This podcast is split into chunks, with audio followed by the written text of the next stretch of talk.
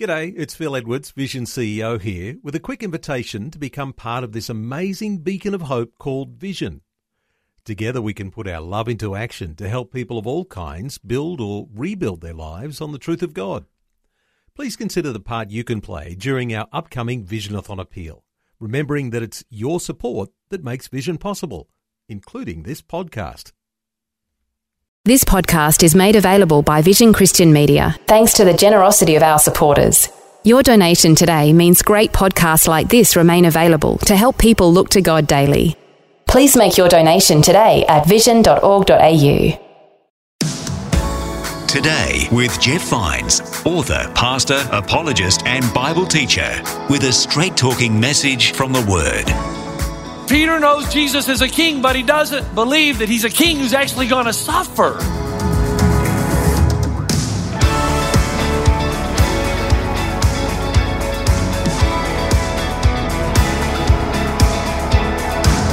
Today with Jeff Vines. Hello and welcome. My name is Bill, and it's such a blessing to be able to join you wherever you are and to bring you another message from Pastor Jeff. In this episode, Pastor Jeff has a message called Dying to Live. It's about being genuinely happy by dying to our own wants and desires and putting others first with no conditions. He'll be in the book of Mark, chapter 8, verse 27. That's in the New Testament, a short yet powerful passage where Peter declares that Jesus is the Messiah.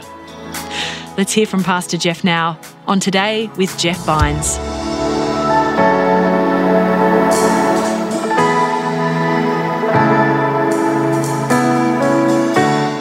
If you have a Bible, turn over to Mark chapter 8, verse 27. Mark 8, 27. Now let me go back. Let me go back and tell you again what inspired this. The staff and I were sitting around the table one day up in the up in my office thinking about where we're going, where we feel God is leading us. And we began to understand that there's a lot of misunderstandings about who Jesus really is and what he taught. So we wanted to go back to an objective source. Go back to an original historian a guy by the name of Mark who wrote one of the Gospels. And thus the series is called Remarkable and rediscover, perhaps for the first time, who Jesus really is and what he taught. Now, as we make our way into this experience Jesus is about to have with the disciples in Mark 8, I just want to give you a little announcement here to set the stage, and that is that my, my friend Adriana is very close to going home to be with Jesus. I've been in her home the last three or four days, and she's very, very close. And I just got to tell you that I'm really going to miss her. And that I don't think I've ever met anybody like her. Even though she's only 15 years old, her faith is incredible. I was over visiting her, I think, on Tuesday night. And I asked the nurses and all of her family members to leave the room so that I could have some time with her. And uh, most of the time, Adriana is out of it completely. She's got the painkiller, uh, she's got the uh, medication going into her, and she's basically out of it. But some sooner or later, you know, throughout the day, she'll wake up and she'll have a good 10, 15 minutes, and then she'll go back to sleep. Well, I'm sitting at her bedside and just reading the Bible and thinking and talking to God, and all of a sudden she says, Pastor Jeff! And it scared the living daylights out of me. And she goes, Do you know what this is like? And I mean, she just kind came from death to life just like that. And I said, What? What? This is like being five years old and being told you're about to go to Disneyland. You know what she's talking about, don't you? She's talking about, I'm about to go to heaven. Why is everybody so sad? Man, this is exciting. And her only complaint is, Why is God taking so long? Now, how do you do that? She said, Pastor Jeff, I've been having dreams. What kind of dreams you having? I dream and God talks to me. What does he say to you? He says, I've got a very special place for you, Adriana. I'm just waiting for you. You'll be here soon. really? How do you do that? How can you be facing the worst possible situation in life, death, and still be dancing, shouting, singing? They were up till 4 a.m. because she had a real energetic spurt, I think Wednesday night. And one of our South African young men brought his guitar over and she was singing and dancing in her way of dancing till 4 a.m. in the morning. And then she went back to sleep. How do you do that? You can only do that, folks, when you understand who Jesus truly is, really understand who he is. Because then the worst thing you fear becomes the best thing. Death becomes the time when you go into the arms of God and everything for which your heart has longed becomes a reality. Adriana somehow gets that. She has zero fear. I've never met anybody like this. Zero fear. There, there are letters and cards all over her wall of people writing her about how she's inspiring them. And it's like she's figured out something that the rest of us haven't quite figured out yet. It's like she's got the goods on all of us. It's like she knows what it's all about. And she knows who Jesus really is. And my question to you is do you? It's the most important question you're, you're ever going to be faced with, folks. And before I take you to Mark chapter 8 and the question Jesus asked his disciples, I need you to know that Peter is a major character in the story. And you know what? Peter thinks that Jesus is the Messiah, but ever since he's been seated on his granddaddy's knee, he's been told that the Messiah, the Christos, the Christ, the anointed one, is going to come and his purpose is going to be to set everything right, to restore Israel, to bring them out from under Roman rule, and to give them their prominent place in history. So to him, Jesus is a king, an earthly king who's going to be seated on an earthly throne. And so Peter's excited. Because Jesus to him is about power and authority and about rule. And to be fair, Peter has a vested interest in Jesus because Peter's the leader of the disciples. So if Jesus is going to take the earthly throne, then Peter obviously is going to be his right hand man. And he's going to rise to a position of prominence as well. So yes, Peter loves Jesus, but in a way, Peter's using Jesus for his agenda. Jesus knows this about Peter and wants to clear up a few things. So in verse 27, we began the story. Jesus and his disciples went on to the villages around Caesarea Philippi, and on the way he asked them, Who do people say I am? They replied, Well, some say John the Baptist, others say Elijah, and still others one of the prophets. But what about you? He asked. Who do you say I am? Peter answered, You are the Christ. Now look up, right answer, but there's something missed in the translation. It reminds me of that story of Jose Rivera, who robbed all those banks down in Texas. I think 15 banks took all the money, the loot, the treasure, uh, fled across the Mexican border down into a small town. Texas hired a Texas marshal to track him down. He goes down into Mexico, can't find him because Jose Rivera knows all the nooks and crannies in which to hide. Finally, he gets some good information and finds or discovers that Jose Rivera is living in a small town. He goes into that small town, meets a lady walking on the road. Excuse me, do you know Jose Rivera? Yes, I do. Do you know where I can find him? Yes, I do. He's in the bar on the corner. Texas Ranger's elated. He goes into the bar. He finds a man. Do you know Jose Rivera? Yes. Do you know where he is? Yes. He's seated at the bar right there. Texas Ranger goes over, grabs Jose Rivera on the shoulder says, Jose Rivera, I am a Texas Ranger. You got one of two choices. You tell me where all the treasure and the loot is, or I'm going to shoot you dead right here on the spot. Jose Rivera looks at the Texas Ranger and says, No speak English. the bartender says, I speak English and Spanish. I can translate. The Texas Ranger says, You tell Jose Rivera he's got one of two choices. You tell him he can either give me all the loot and all the money he stole from those banks in Texas, or I'm going to shoot him dead right here on the spot. And the bartender speaks in Spanish to Jose Rivera and says, Jose Rivera in Spanish. He says that you either tell him where all the money and the loot is, or he's going to shoot you dead on the spot. And Jose Rivera says, Wait a minute, in Spanish. At which point the Texas Ranger cannot understand, but the bartender is fluent. You tell the Texas Ranger to go outside the door of this bar. Go down one mile on the right, there's a big oak tree. Take a right by that oak tree, go down about another 500 meters, and he's going to find a well. It's abandoned, take the top off, it's not used, and there beneath he will find all the treasure and the loot. And the Texas Marshal's hearing this but not understanding. He looks at the bartender, the bartender looks at the Texas Ranger and says, Jose Rivera says, Jose Rivera says, go ahead and shoot. now, you get the point, right? The point is, something got lost in the translation. Now, here's the problem with Peter. Peter knows Jesus is a king, but he doesn't believe that he's a king who's actually going to suffer. So Jesus has to clear it up, and here's what he says in verse 31. He then began to teach them that the Son of Man must suffer many things and be rejected by the elders, chief priests, and teachers of the law. And that he must be killed and after three days rise again. He spoke plainly about this, and Peter took him aside and began to rebuke him. Now, you know who Jesus is, right? God in the flesh. And Peter takes God aside and chews him out. He rebukes him. It's the strongest possible word. He says, basically, Jesus, knock it off. You're going to scare the boys. Stop talking this nonsense. I absolutely forbid you to die.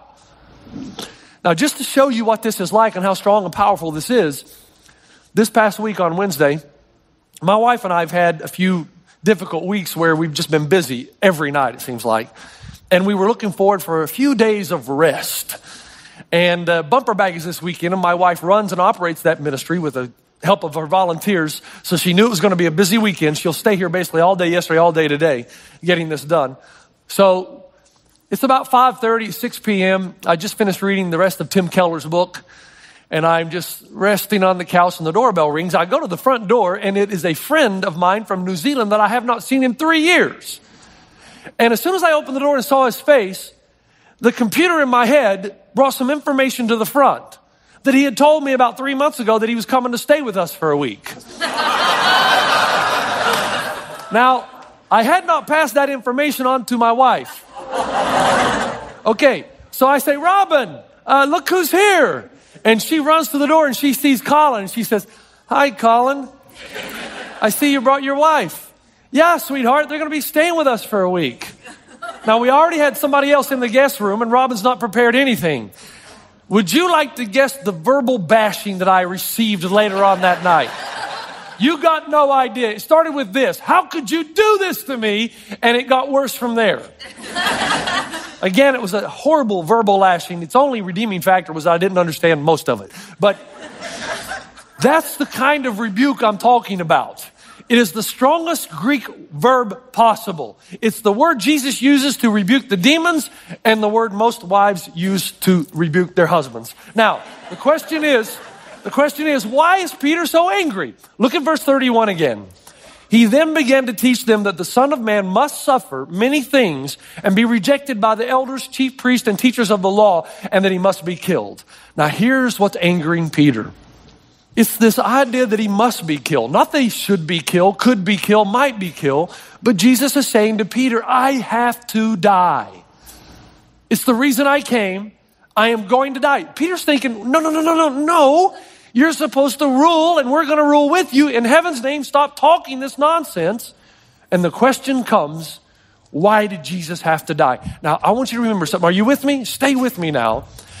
When we began this series, I asked you to do me two favors. I said, number one, for those of you who are believers, I want you to pretend like you're approaching Jesus for the first time and you don't know him that well and you're learning about him because familiarity breeds contempt and you can become so familiar that you forget about the punch of the power of the gospel. So I'm going to ask you to do that, especially today. And then for those of you who are on your journey and you've not decided whether you're going to receive or reject Christ, I ask you to make sure that before you reject him that you do so on the basis of knowledge that you know who jesus is and what he taught before you reject him. And don't go by the media go by the bible go by an objective source.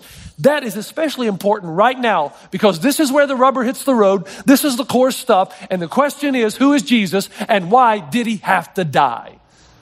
All right now to do this you're going to have to think. I'm going to have to ask you Oh, but I had a late night last night and I'm really tired. I just want to hear some funny stories and go home. No, no, no, no. No, no. No, no. Listen to me. You got to follow me, man. This is core stuff. This is the kind of message at which point the Spirit of God hovers and moves. Listen, to help you get started, when I first met my wife, Robin, now I had not been interested that much in girls up until this point. I, one thing in my life, basketball. Yes, I was young at one point. It's hard to believe, isn't it? And I met Robin at college, at university, in the breakfast line, and I noticed something weird was happening to me. My heart was beating really fast, and it wasn't an anxiety attack. And actually, it was an anxiety attack, and my palms were sweating, and I thought, what is, this is crazy. And it was this girl.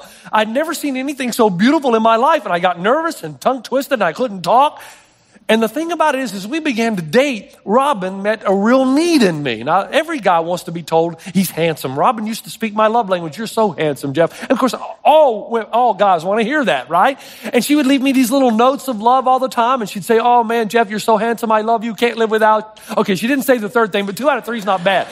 And when I was on a bus, when we were traveling with the basketball team, uh, before we went up to Cincinnati or down to Atlanta, wherever we were traveling to play the next game, she would send a messenger with these little heart shaped notes that would say really nice things to me. And here's the point stay with me. I noticed that I was getting something from Robin that met my needs, and that was causing me to fall in love with her. William Vanstone writes a book called The Risk of Love, and he talks about the phenomenology of love. And all of you young ladies who think you're in love need to hear this. He says that all human beings know the difference between true and false love, authentic and fake love. And here's the difference. In false love, your aim is to use the other person to fulfill your happiness. And it's conditional. You'll give your love as long as you're getting what you need from the other person. And you think that's love. It's also non vulnerable because you will hold things back. In case the relationship starts to go south, then you can cut your losses. That's false love. True love, he says, is when your aim is to use yourself for the happiness of the other person because your greatest joy is that person's joy. That's true love. It's like Bruce Almighty. Did you see the movie? One of my favorite movies where Bruce is endowed with the powers of God. And like most men, he uses them first to try to get his girlfriend, Grace, to love him. So he jumps up on the ledge and he says, Love me. He's trying to use his God powers. Love me. Of course, God already told him you can't violate free will, so it doesn't work.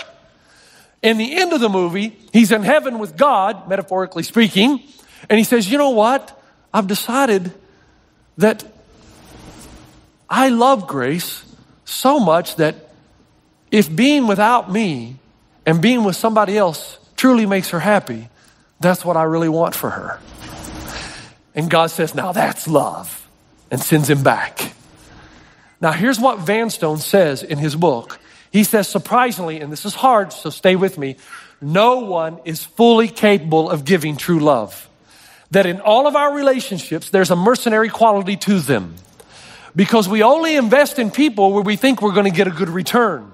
And we look to people whose love for us will somehow affirm us and meet our needs. So he ends the book by saying, in the end, we are all grasping for true love, but yet we're incapable of truly giving it.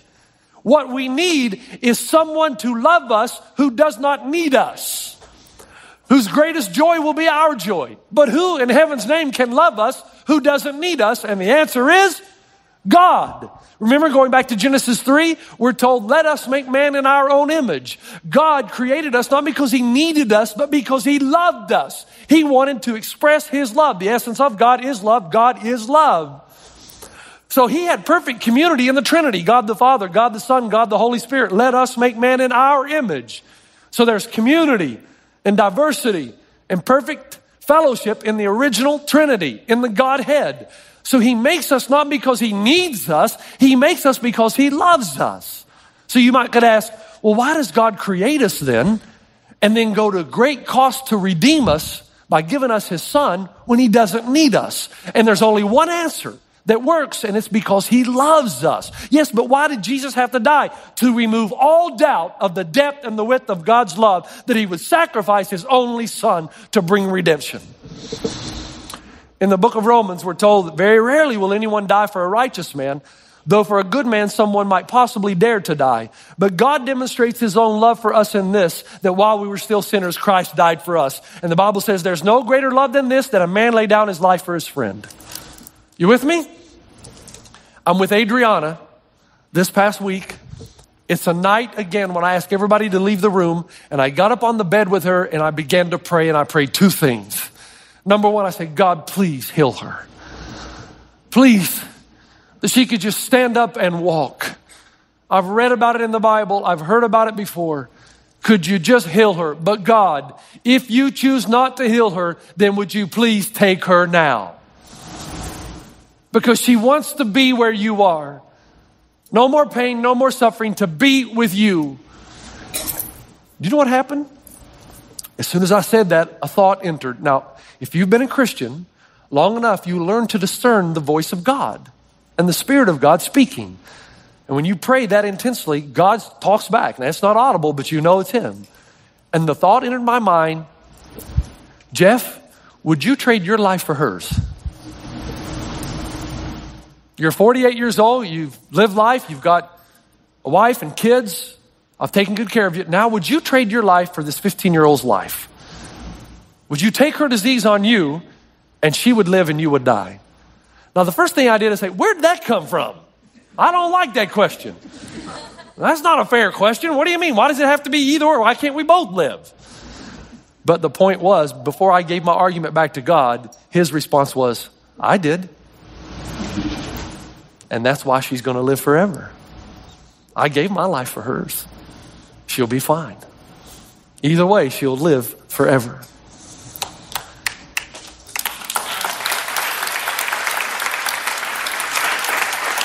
Here's what I've learned in my life that there's a thousand things I may not ever understand because I'm not God. But it never detracts from the things I do know. And what I do know is Jesus died on the cross. He had to die so that you and I could never doubt his love again. And the cross is still the most recognizable symbol on the planet. And I believe it is because God still speaks that he loves you.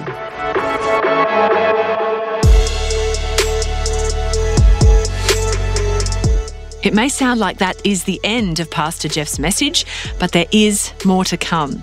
Join me next time to hear the rest of this message on dying to our own wants and desires and putting others first. And more ways we can apply what's in the Bible to our lives today. But here's what is seldom realized when you forgive, it costs you something. True forgiveness always entails suffering. When somebody has wronged you, the debt does not just vanish.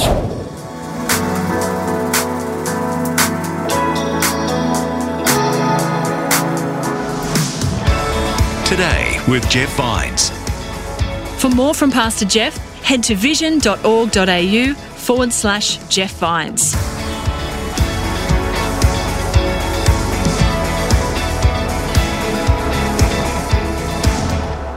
Today with Jeff Vines.